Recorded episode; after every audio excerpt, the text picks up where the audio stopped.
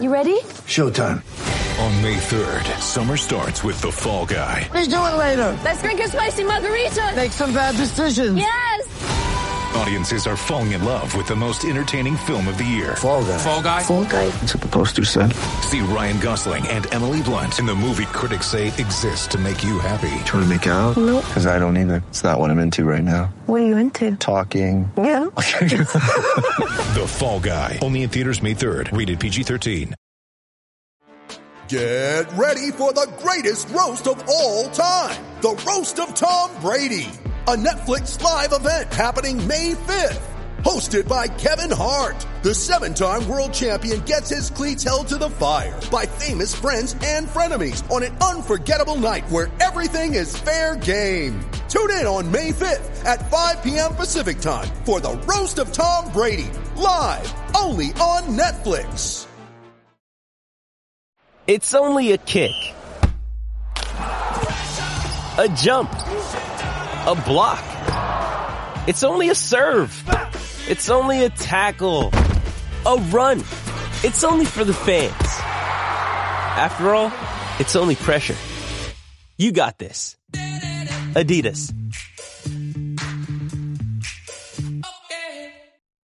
At Evernorth Health Services, we believe costs shouldn't get in the way of life-changing care, and we're doing everything in our power to make it possible. Behavioral health solutions that also keep your projections at their best? It's possible. Pharmacy benefits that benefit your bottom line? It's possible. Complex specialty care that cares about your ROI? It's possible. Because we're already doing it. All while saving businesses billions. That's Wonder made possible. Learn more at evernorth.com slash wonder. Hey, White Sox fans. Right back at you with the Southside Sox Mothership podcast. This is number 57. And as promised just a day ago, we're going back to back with some phenomenal podcast subjects. Uh, again, like I said just yesterday, these are some of my favorite podcasts to do because it gives me an opportunity to get to know a new staff member, to introduce that staff member to you. And, you know, hey, share a story of a, of a fellow fan. And uh, in the case of some of you, a fellow writer, a fellow contributor. So today for number 57, back to back with Jackie Crestel, it's Celeste Radonio.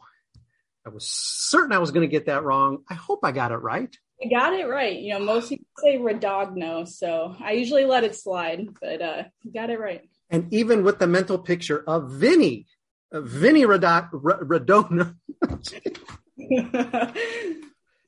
hey, you, what's up? Uh, Celeste, uh, that's Vinny on the lap. Um, uh, also a White Sox fan, but not wearing the White Sox bandana. It's all right because you've got last night's hat on, and that's going to carry the day. So when we are talking to get this podcast started off, I want to know. I asked Jackie this, and I had not done it in the past. But I would like to know, Celeste, what you thought when I reached out out of the blue. Uh, I mean, we're best friends now, but we weren't just like five days ago. Uh, so, what do you think when some person from Southside Sox was bothering you? Yeah, well, so first I was like, oh, something with the check marks in my DMs. They're trying to sell me something. oh, yeah, it turned out to be true. yeah and then you know i read the message and i think i was like is this a pyramid scheme and then i was like okay yeah sure whatever i'll do it sounds cool I like that flow chart. Uh, rip off, rip, rip off, rip off. Sure. Whatever. Okay. Well, that, be off. Like, if someone wants to take my identity, like, have my student loans, go for it with that level of casual commitment, uh, this can't go wrong, Celeste. Absolutely not. Um, so let's then go to the uh, the next question. He said, and I would like to know uh, perhaps your path Sox fandom, um, how you came here, how you even got in position to be this. Um, oh, dare I say it's a terrible word, but I like using it because we all have it on this staff. Um, a sassy White Sox Twitter account. Um, the former, the former Jason Sp- uh, Spaghetti, now Celeste Spaghetti. I like that transformation. Uh, but uh, had gained a pretty popular following on the so-called White Sox Twitter, and now uh, you've been asked to the I don't think you're asked to the adults table. I think you've now just been asked to the kids table, but you're at the kids table of actually writing about the team now. Uh, but let's talk a little bit about how you even came to be a White Sox fan. Sure. So the tale starts back with my grandpa Nunzio, Nunzio Radonio, and uh, the story was that he was a Cubs fan. And I don't know whether this is true or not. I never fact checked it, but according to him, the Cubs wouldn't hire or sign Italians. So after he found that out, he's like, okay, I'm a I'm a Sox fan now, and so that's how that started. Um, and then when I was born, my dad likes to say that you know his first word was either going to be if I was a girl, it was going to be softball. If I was a boy, it was going to be baseball. So it ended up being softball, and I know I don't think I ever really thought twice about it. I just am. We're a Sox family, and that's just it's just what it is.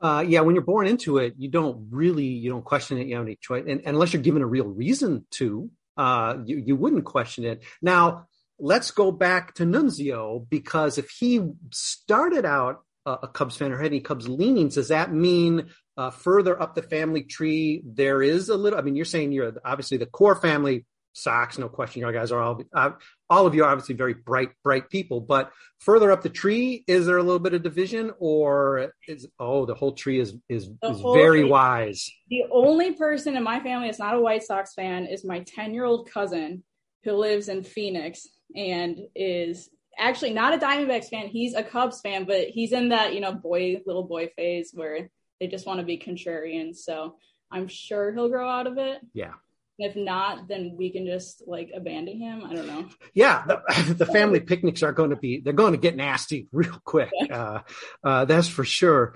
Um, man, this is a, I knew this was a bright family to begin with, and now you know, see, I'm making notes of the increased respect I'm feeling for it. So, uh, all right, give me a second uh, to gather myself here. Uh, okay, so uh, I want to talk about, uh, and I guess it bears mentioning uh, because I'm a very organized host, bears mentioning that uh, Meet the Players uh, with Celeste is out live on the site too. She's actually already had a piece on site, sort of snuck that in before the actual formal intro to make people see the byline and say, what, who, what? I keep tabs very closely on all 6,000 people who contribute to uh, Southside Sox, and I don't think I've seen this name before. Well, you have it, but now you have, and you're getting to learn a lot about Celeste and the brilliant, brilliant Radonios because I, am I'm I'm blowing too much smoke already.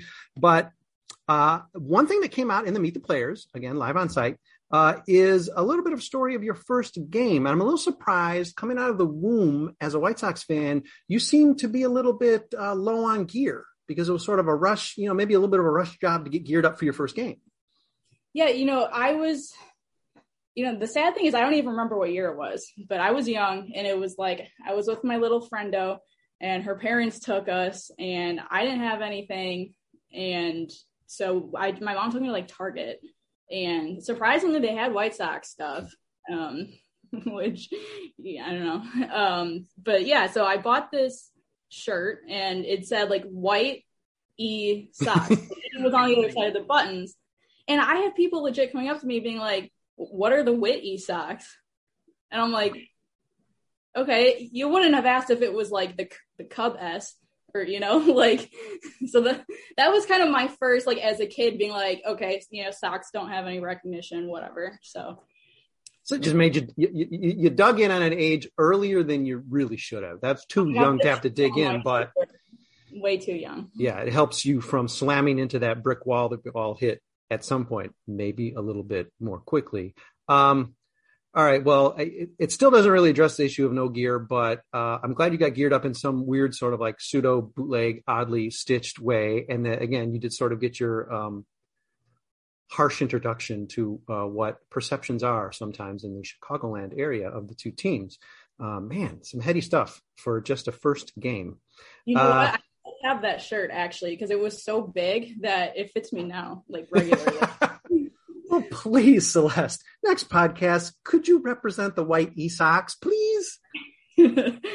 Let's make it happen. Uh, okay, another thing I need to, uh, again, we're not going to go through point by point everything in the Meet the Players. What's the point of reading it then? And go read it.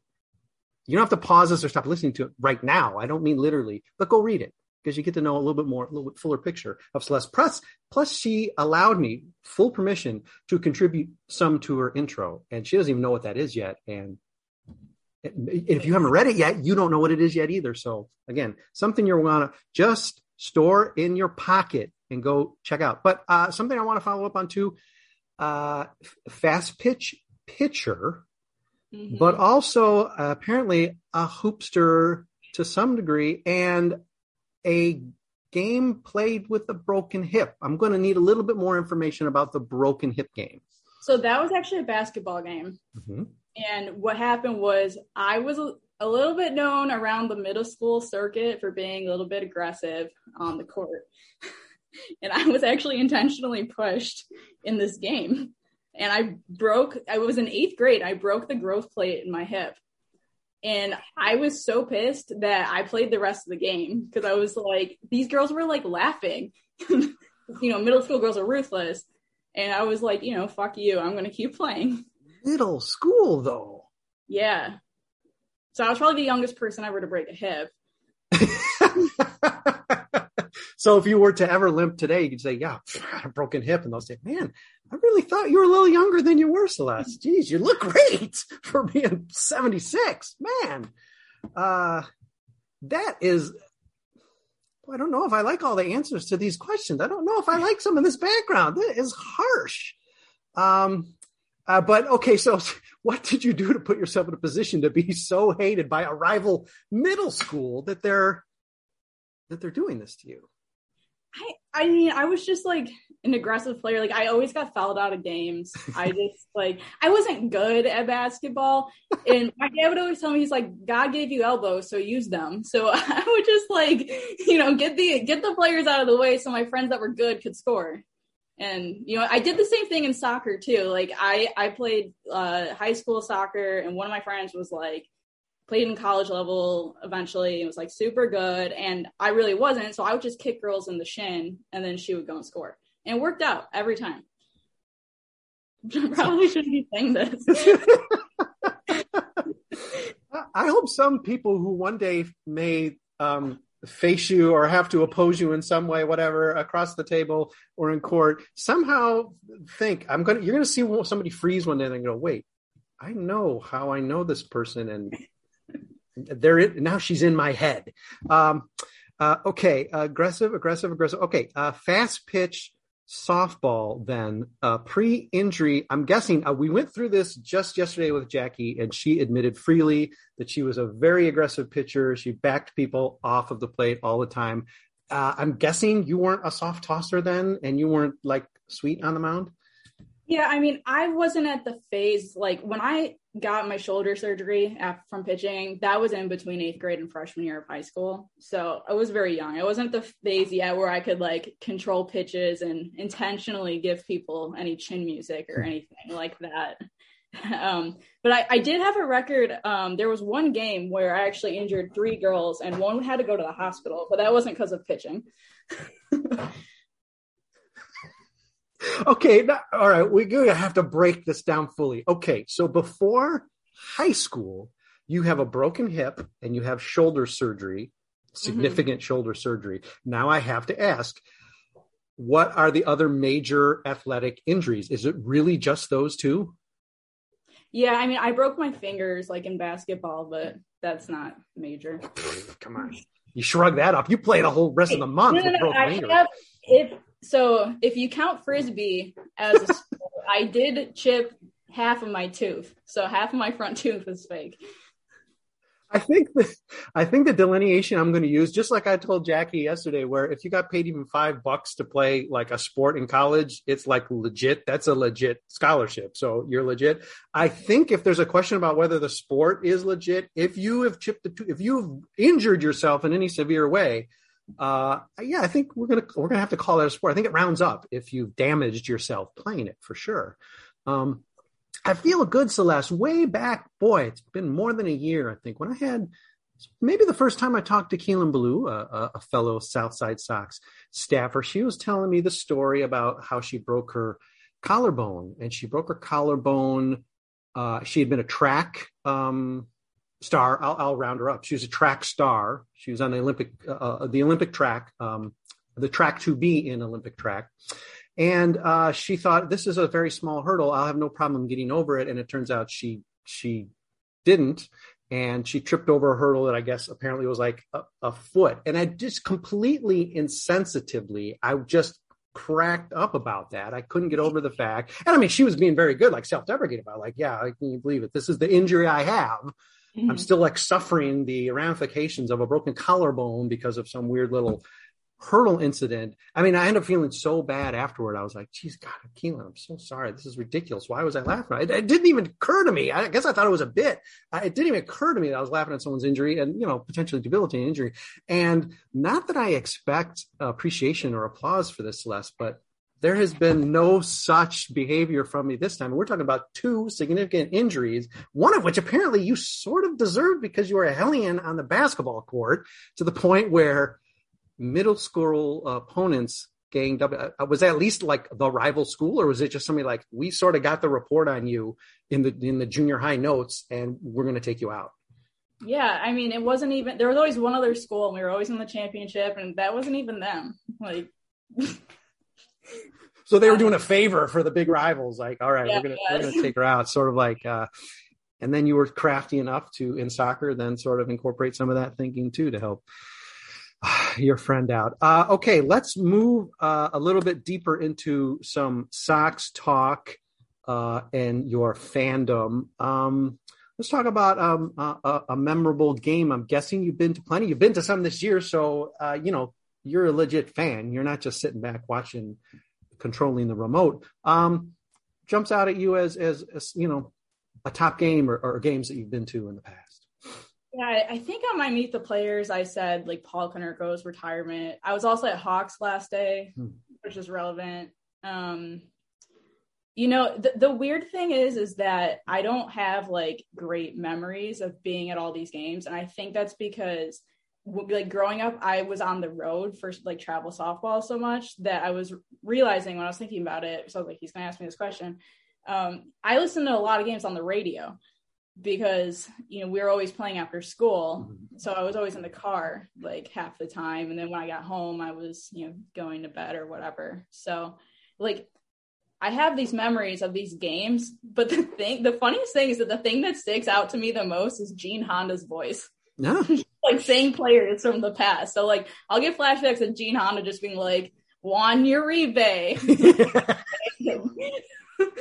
cool no, but for sure, it's a big part of it. I mean, especially in an age and an era when there's so much going on. This isn't like some game you remember from 1970 where you know somebody was calling it out on a megaphone. Um, eh, so the fact that there's you know him as a constant. And when he's not there, he's always like, well, why isn't Gene here? Oh, he's doing the NCAA Final Four or whatever.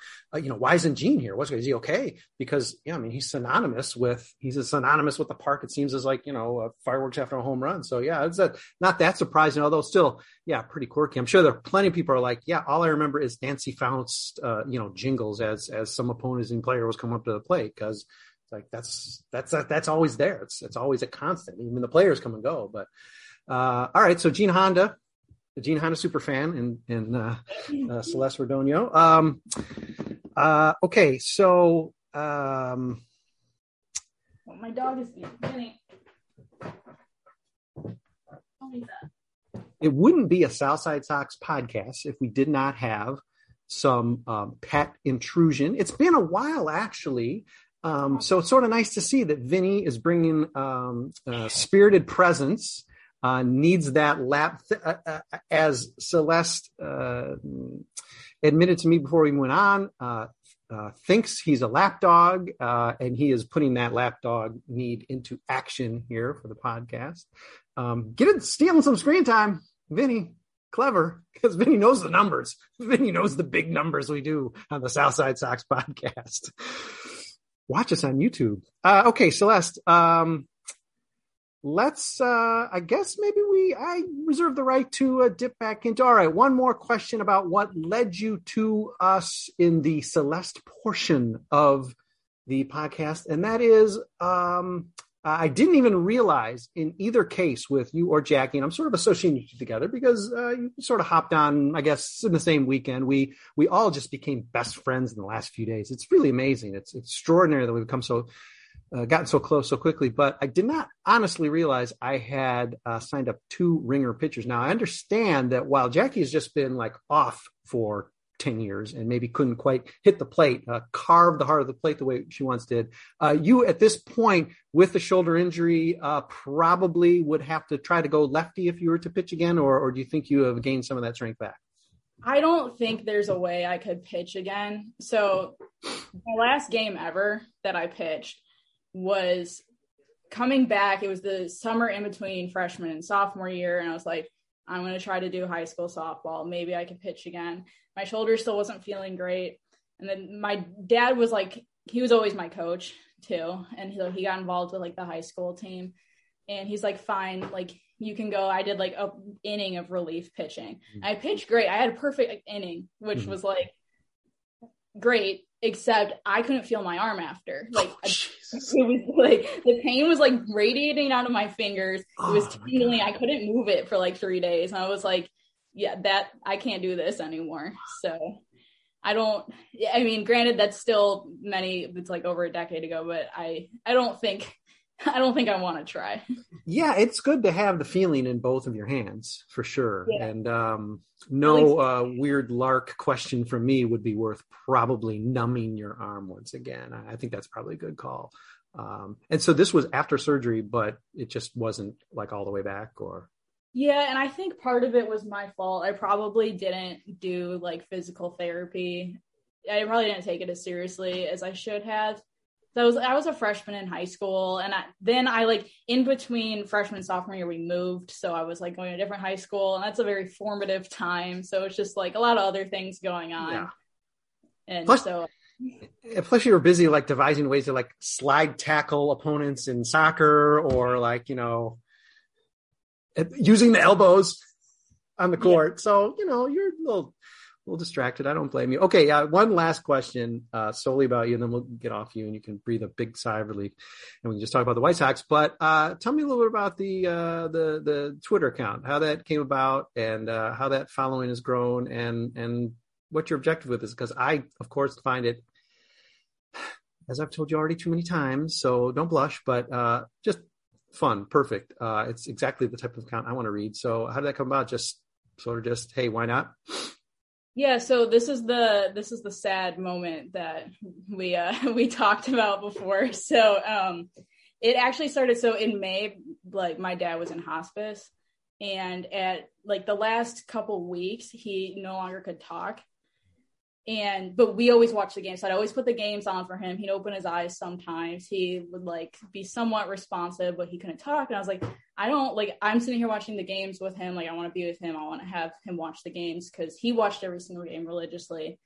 And i was like but i want to talk about it you know with like people who can respond to me. So i was like my friends like i'm in law school like they probably don't even know who the white sox are. Hmm. like they know the cubs. People ask me if the white sox play at wrigley field. So i'm like it, you know i was like okay there's probably like a like a community on twitter about white sox. And so i was like okay i got on. Like i just picked a random name that i thought was funny. I don't know if it was. Someone called me an idiot shit poster one time and i was like First of all, I got to look up what a shit poster is, but maybe that's what I am. I don't know. uh, yeah, that's yeah. That, hey, that's feedback. That's feedback that's going to fuel you. That gives you like another week of running the Twitter account because it's like, oh yeah, really? Okay. Yeah. Okay. But um, I, I guess people find I'm funny, which was funny because when I told my mom, I was like, oh, this like blog reached out to me. I think they think I'm funny. She's like, that's hilarious because you're not. Like, okay. I think I know maybe where you get it a little bit, Celeste. Oh, very interesting. Feisty. Uh, okay. Hi, mom. Hi, mom. Uh, oh, that's good. More fuel. That gives you another week on the yeah. account. More fuel. Uh, Well, you are, and as I've told you, absolutely delightful and a real, real uh, talent. I'm especially excited. I can listen. I love everybody on this staff, and everybody does have their strengths. Some, some of those like stat nerds from Dugout Metrics. I love those guys because they do stuff I can't even figure out. I still can't. I don't know why they let me host their podcast. Uh, and of course, we have remarkably uh, creative uh, people, um, super devoted to the devotion that I. That, everybody on staff seems to be more dedicated to the White Sox than me, which uh, you know, listen, I'll honor. I you know, I'll call it as I see it, which is I'm just the guy like trying to like pull a few levers. Um, everybody, everybody involved with the site who's not me is is what's keeping it going. They're the blood of this, and it's it's such a thrill to be able to invite new people in, particularly people who really strike me with uh, great talent and accidental or not, Celeste. Uh, you absolutely are that. So it is terrific, terrific to have you on. And boy, it sure sounds like we're wrapping this podcast up, but no, we are not. We are just reaching the midpoint. We're going to take a brief commercial break. And when we come back, uh, we're going to just talk 2021 White Sox because that's what's going on, man. They're in first place. It's exciting. Uh, Celeste was just at the game last night. Um, she's into it. Uh, so we're going to talk about the team, where they're going, where they're at, uh, what they could be uh, in just a minute. When you need mealtime inspiration, it's worth shopping Kroger, where you'll find over 30,000 mouthwatering choices that excite your inner foodie. And no matter what tasty choice you make, you'll enjoy our everyday low prices, plus extra ways to save, like digital coupons worth over $600 each week. You can also save up to $1 off per gallon at the pump with fuel points. More savings and more inspiring flavors make shopping Kroger worth it every time. Kroger, fresh for everyone. Fuel restrictions apply. With threats to our nation waiting around every corner, adaptability is more important than ever. When conditions change without notice, quick strategic thinking is crucial. And with obstacles consistently impending, determination is essential in overcoming them. It's this willingness, decisiveness, and resilience that sets Marines apart. With our fighting spirit, we don't just fight battles, we win them. Marines are the constant our nation counts on to fight the unknown. And through adaptable problem solving, we do just that. Learn more at marines.com. Hey, guess what? We are back. It is Southside Sox podcast number 57. My delightful guest, another new staff member. So happy to have her with us. It's Celeste Radonio and uh, Wonder Dog uh, Vinny, somewhere, somewhere about. Um, and with uh, her new super groovy Frank Thomas hat, sporting it. It's a look. Does not have the Wit E Sox um, shirt, but that'll be next time. Uh, there will be next time. But we are transitioning now into the second half of the podcast where we are going to talk 2021 Chicago White Sox. And uh, let's start it out the same way as yesterday, Celeste. And I'll ask uh, at this point, uh, comfortably in first place, barely past midseason. Uh, did you expect the White Sox to be where they're at? Uh, how does it uh, how does it feel where they are at? give me your status standing on the earth, rotating around the sun at this moment vis-a-vis the White Sox? Yeah, I mean, did I predict where they would be at? Like, yes and no. I definitely thought the Vinny. he really wants to. I think he's got the answer. Yeah. Do you have something to say, Vinny? No. Okay. um. Yeah. No. I. I mean, I think we maybe I don't know who we I'm speaking for, but like thought that the vision would be better. You know, like yeah. the twins just shit the bed completely. Um, but I mean, I I did expect us to be good. I am not happy with the like seemingly endless slump our offense is kind of mm-hmm. having. Um, but yeah, obviously happy with the comfortable lead.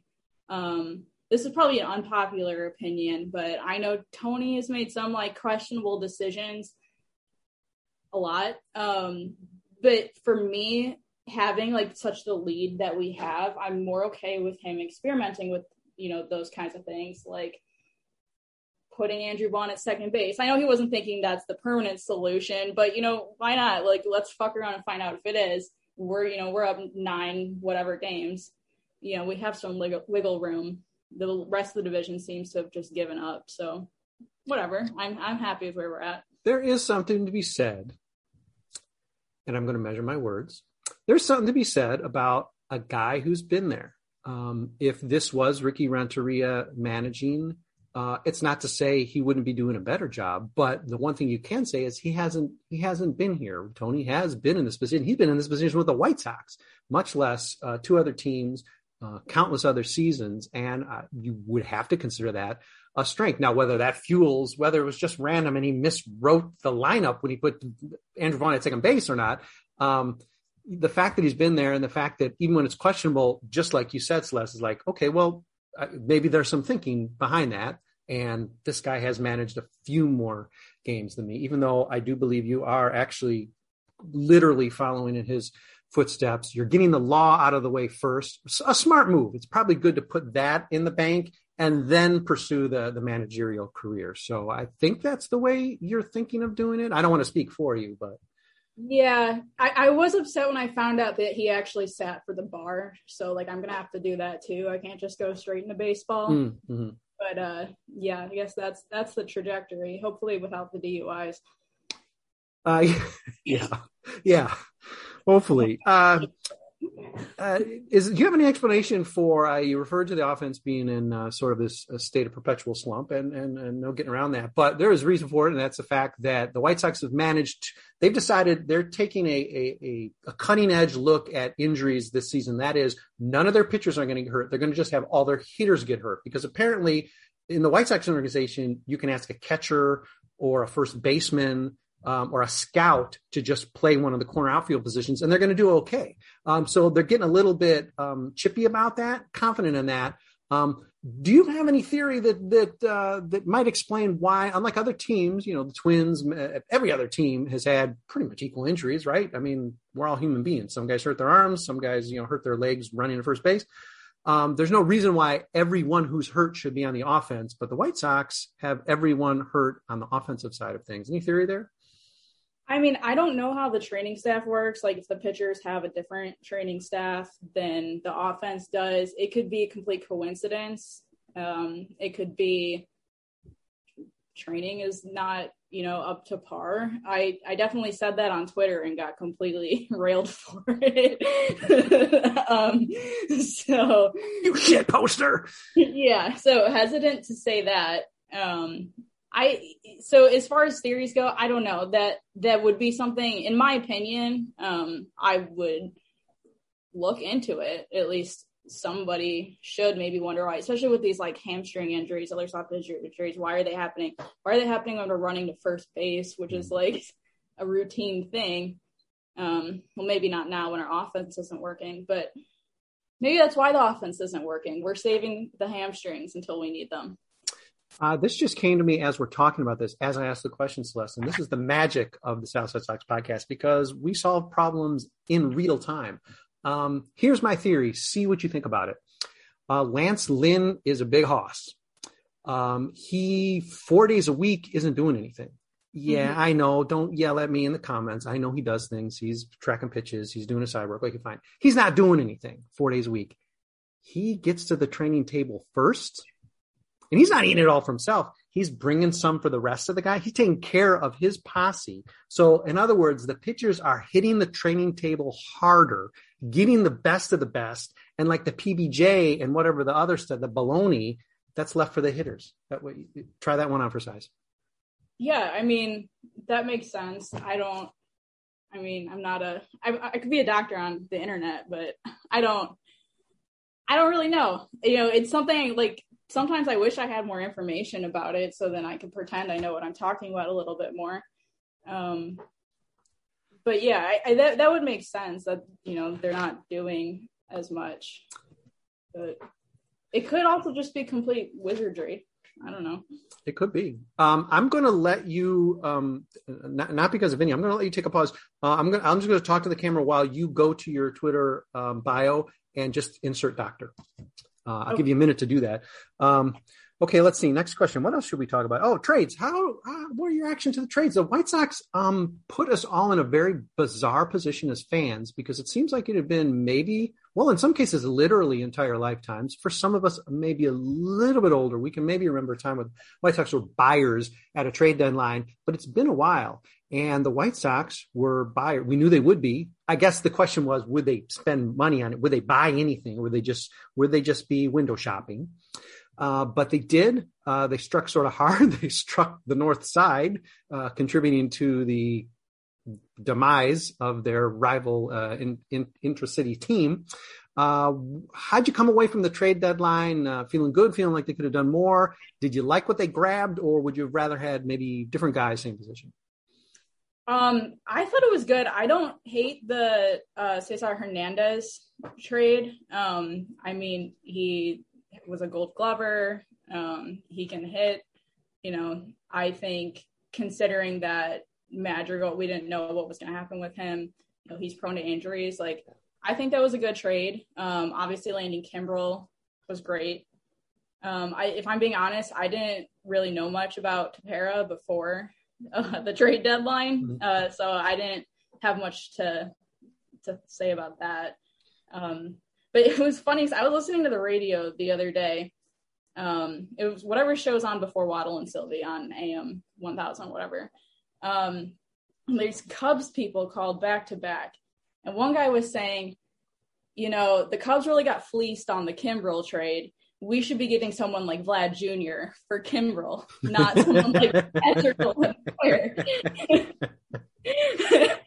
and the next guy that called said, you know, the Sox really got fleeced on that trade because Madrigal is going to be an all star and Kimbrel's just having a year and he's going to get injured. And um, so it was kind of, you know, listening to all these people with all their opinions. And it's the same thing on Twitter too. Everybody's got different mm-hmm. opinions. Everybody's like an armchair expert. And I'm just like, eh, it's, you know, whatever happens, happens. And no one can predict like yeah. how someone's going to uh, play once they get traded because people can slump at any time. It could just feel different. So I I mean I'm had Kimbrel's been great. Um, Hernandez is due for a home run. So yeah. Uh, well, that's a good definition. Yeah, that's an interesting anecdote um, with a little snippet of uh, White Sox flagship uh, radio uh, back-to-back calls, uh, where yeah, uh, that's probably a good definition of a, a win-win trade, or at least uh, on paper at this moment because I think you can see arguments for both sides. I was surprised that Hoyer went for Nick Madrigal. Not that his talent isn't um, substantial, but he's already in the majors. Um, his you know his service time clock is going. They don't get full control the way they would with another player. And then there there is the injury um, circumstance, which I think would give pause. And I'm sure it did give him give him pause because this is three out of four years where Nick Madrigal has suffered pretty significant injury. Um, you don't call him injury prone per se, but I mean, you know, this one to the degree where he's out for the season. Um, this is even a situation where, like with Eloy and Luis now clearly going to be coming back, just missing a big chunk of the season. Uh, that's going to give you a little pause when you're talking about, okay, this is going to be our second baseman of the future. And I'm sure it gave you know, not that Rick Hahn was fed up and he was just impatient that I got to get rid of this guy. He's so cute, but I forget it. I don't want him anymore. I don't want to look at him anymore. But I guess when the opportunity comes up to go for it, um, again, despite the fact that I'm sure he woke up that day like, what? Wait, I'm used to this. This is not the position I'm used to being in. Uh, it's pretty cool. That he pushed the button and said, "All right, well, let's just let's just get a little bit richer here and uh, and have two closers. Even one who does an annoying, weird ass thing with his arm, which still I'm, I'm trying to wrap my head over the fact around the fact that he's on the White Sox because it annoys the hell out of me. But if he keeps throwing like a 0.5 ERA, yeah, I'll take the weird crow thing he does. Yeah, the, that's exactly it. It came to me like the word I would use to describe him. Why was a little bit off to me, and it's very avian what he does. like I really did, and I hate birds. They're like my top three like fears, birds. So like I'm, yeah, I'm a little bit put off by Craig Kimbrel because he's kind of bird-like. but you know what? He's a he's a great bird. So whatever. Uh, tune in next podcast with uh, Celeste Radonio, uh, where we uh, further delve into all the different grudges that she has made uh, throughout her young life, and now including um, the entire avian species. I like this. We're learning a lot about you, Celeste, and this is why we do this. Um, the White Sox are in um, uh, the catbird seat, you might say. there's really almost no way they're going to lose this division, which is ridiculous. There's no way any of us would have thought that. And as you pointed out, it's because of the division. It's not necessarily because the White Sox are on it's a 90 plus win pace. It's let's say it's about 95. Let's I'm, I'm guessing. Uh, but yeah, the rest of the division sucks. Cleveland, the you know I guess the most viable contender, get you know waved sort of a, not a white flag, a little white handkerchief.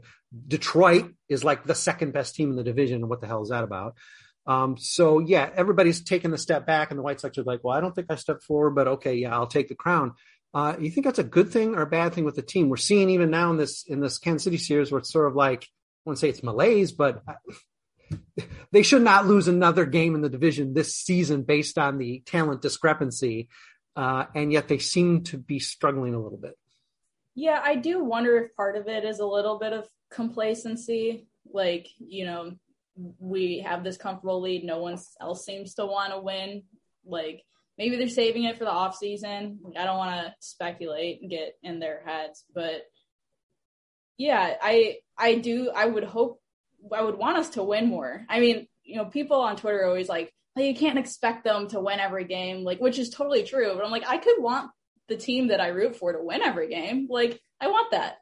Um, so yeah, I'm a little disappointed sometimes, but um, I don't know. I'm guessing you don't um, uh, shut your Twitter account down or vow uh, to never be a White Sox fan again when they lose, though. I mean, it's not like we're not burning a house down. It's like, well, wait, of course, what's the point of watching these games unless we want them to win? And in most cases, given how good this team is, expect them to win.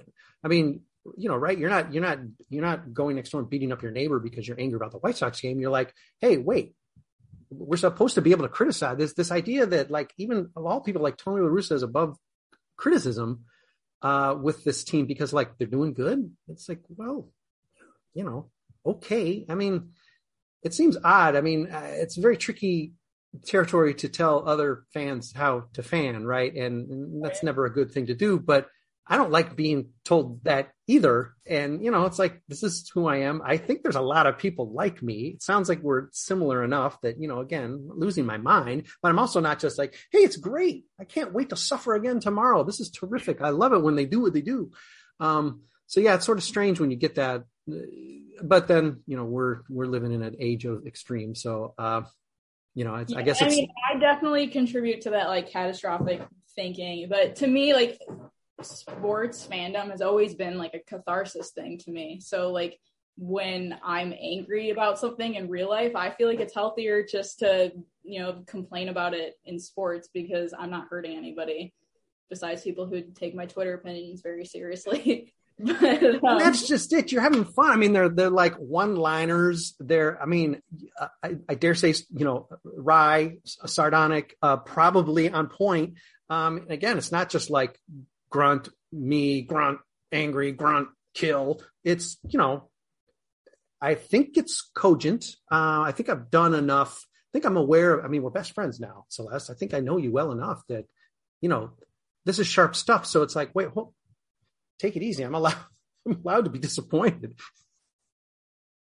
I mean, we see it on our, uh, you know, we see it in our comments. We have some um, sort of uh, hilariously um, doomsaying um, readers. We have some very um, expletive uh, laden readers, but then those same people are shouting the expletives uh, in print, of course, um, when they're doing well. So you know, um, you know that is part of being a fan, and you know, again, this whole idea of telling other fans how to fan is is tricky, even though by definition, maybe we do we all do a little bit of that. Um, how do you see this team um, come post season? Um, especially if what you suspect may be true that they're sort of um, gliding toward that postseason.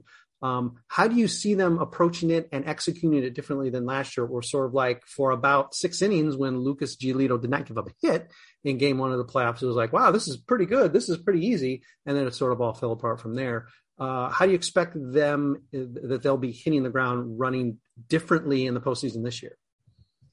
Yeah, I think, you know, for some of them, it's just like being back, like the season's more normal. I think the mind, it's going to be a lot about like the mindset.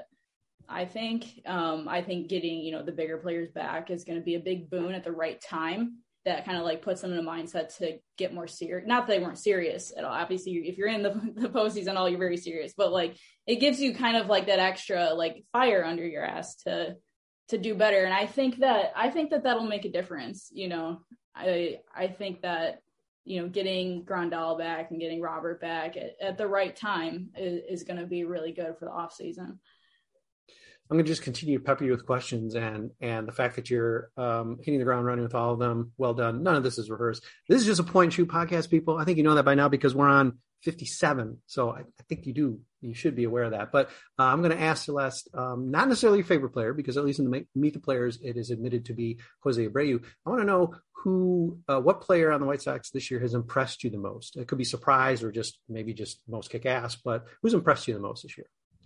Yeah, I mean, I'm probably gonna have the same answer that a lot of people said, but no one expected um, Rodon to do as well as he's doing. Um, you know, granted, the past couple outings haven't been amazing, but overall, he's really exceeded expectations, and that's really been awesome. Um, and then Andrew Vaughn, like, I don't know where the hell that came from, but it's been awesome to watch him.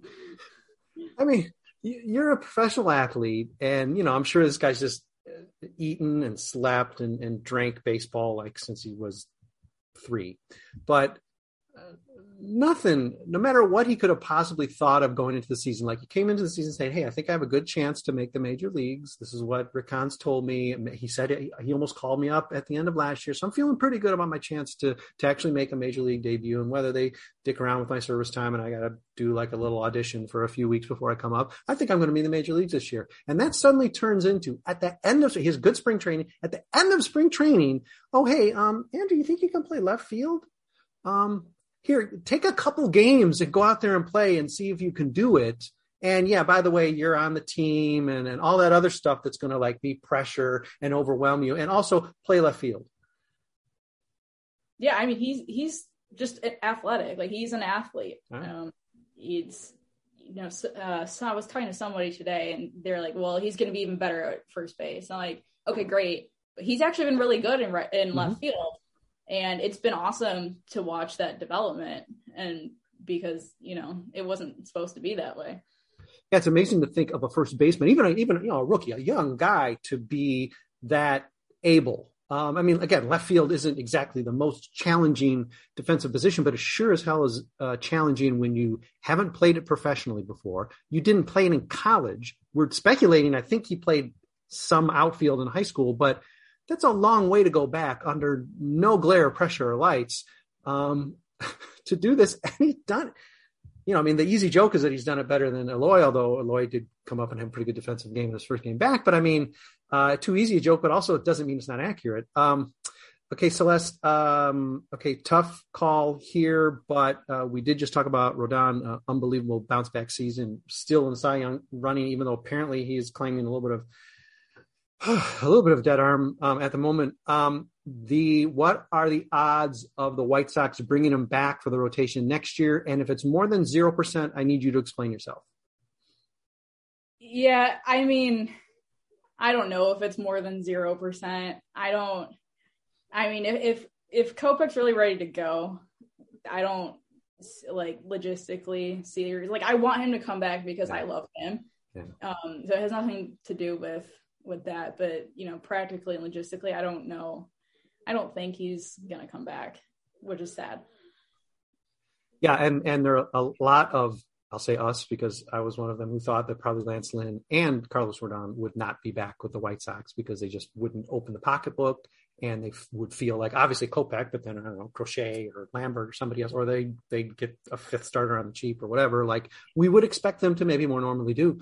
Uh, the fact that they even locked up Lance Lynn with a with a, what seems to be a, a relatively generous, relatively generous uh, extension was a surprise enough. It's like, oh, this is not the White Sox I've become accustomed to. Maybe they really are going to behave differently um, in this window of contention.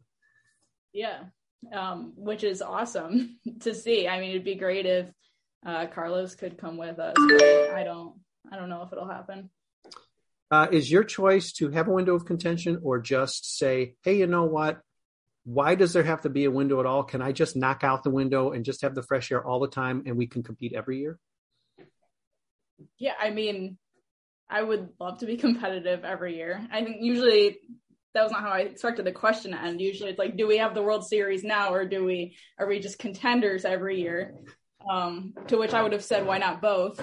Mm-hmm. Let's make it happen. Um, I think it's cute that the team is sort of like condescending to this idea, like, now that you've waited a decade, there's a window now, and we're going to be. And, and to their credit, it appears that they are. Well, aside from this past off season, that they're actually behaving as if they're in a window. But then when you sit back for a second, you think, well, wait, there are other teams that you know, however, however many World Series they make or win or whatever, they don't have windows. They're just like sort of there every year, and you think, wow, this is the Chicago White Sox. This isn't like. um this isn't some Louisville team or something. This isn't the Austin, Texas White Sox. This is the Chicago White Sox, and we're supposed to be like, yeah, this is the this is the decade, this is the window.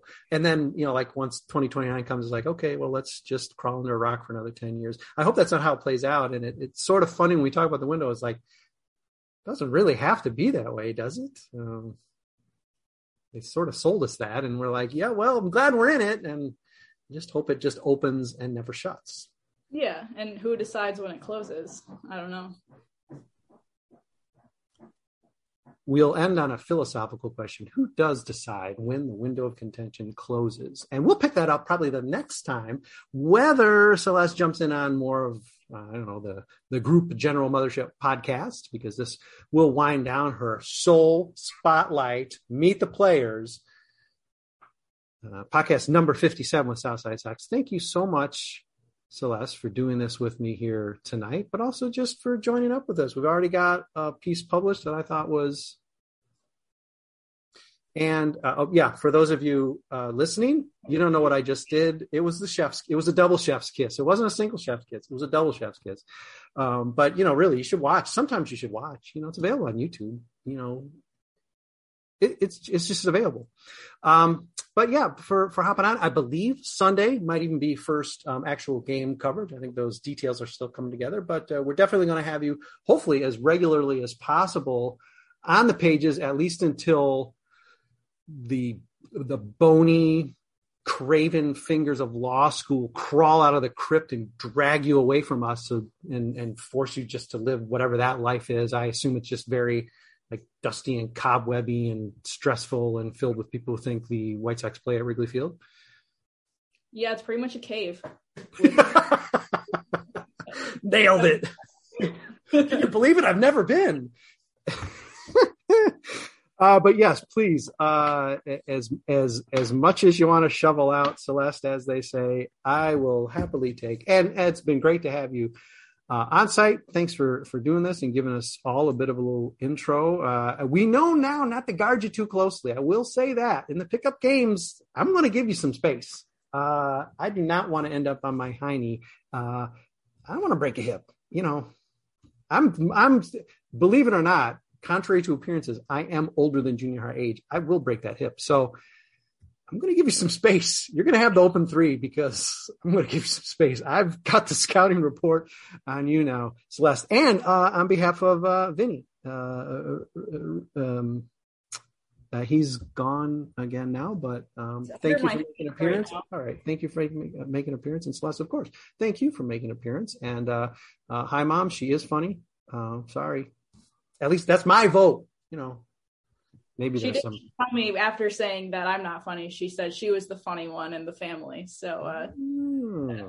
that's her crown, I guess. hey listen mom sounds like a guest post to me but whatever you know you're gonna talk tough like that lay it down for real uh, but okay on behalf of celeste radonio uh, i am brett Ballantini, hosting the southside sox podcast thanks for joining us thanks always for reading for listening to our incessant run of podcasts there's probably gonna be another one like in a couple hours, who knows? Uh, and maybe even sometimes occasionally watching. I know sometimes you do. Uh, but thanks, Celeste. Thanks for hopping on. And uh, let's look forward to a lot more work together and uh, maybe even hopping on a podcast in the near future. Yeah, thanks for having me and Vinny as well. Vinny, come back next time too.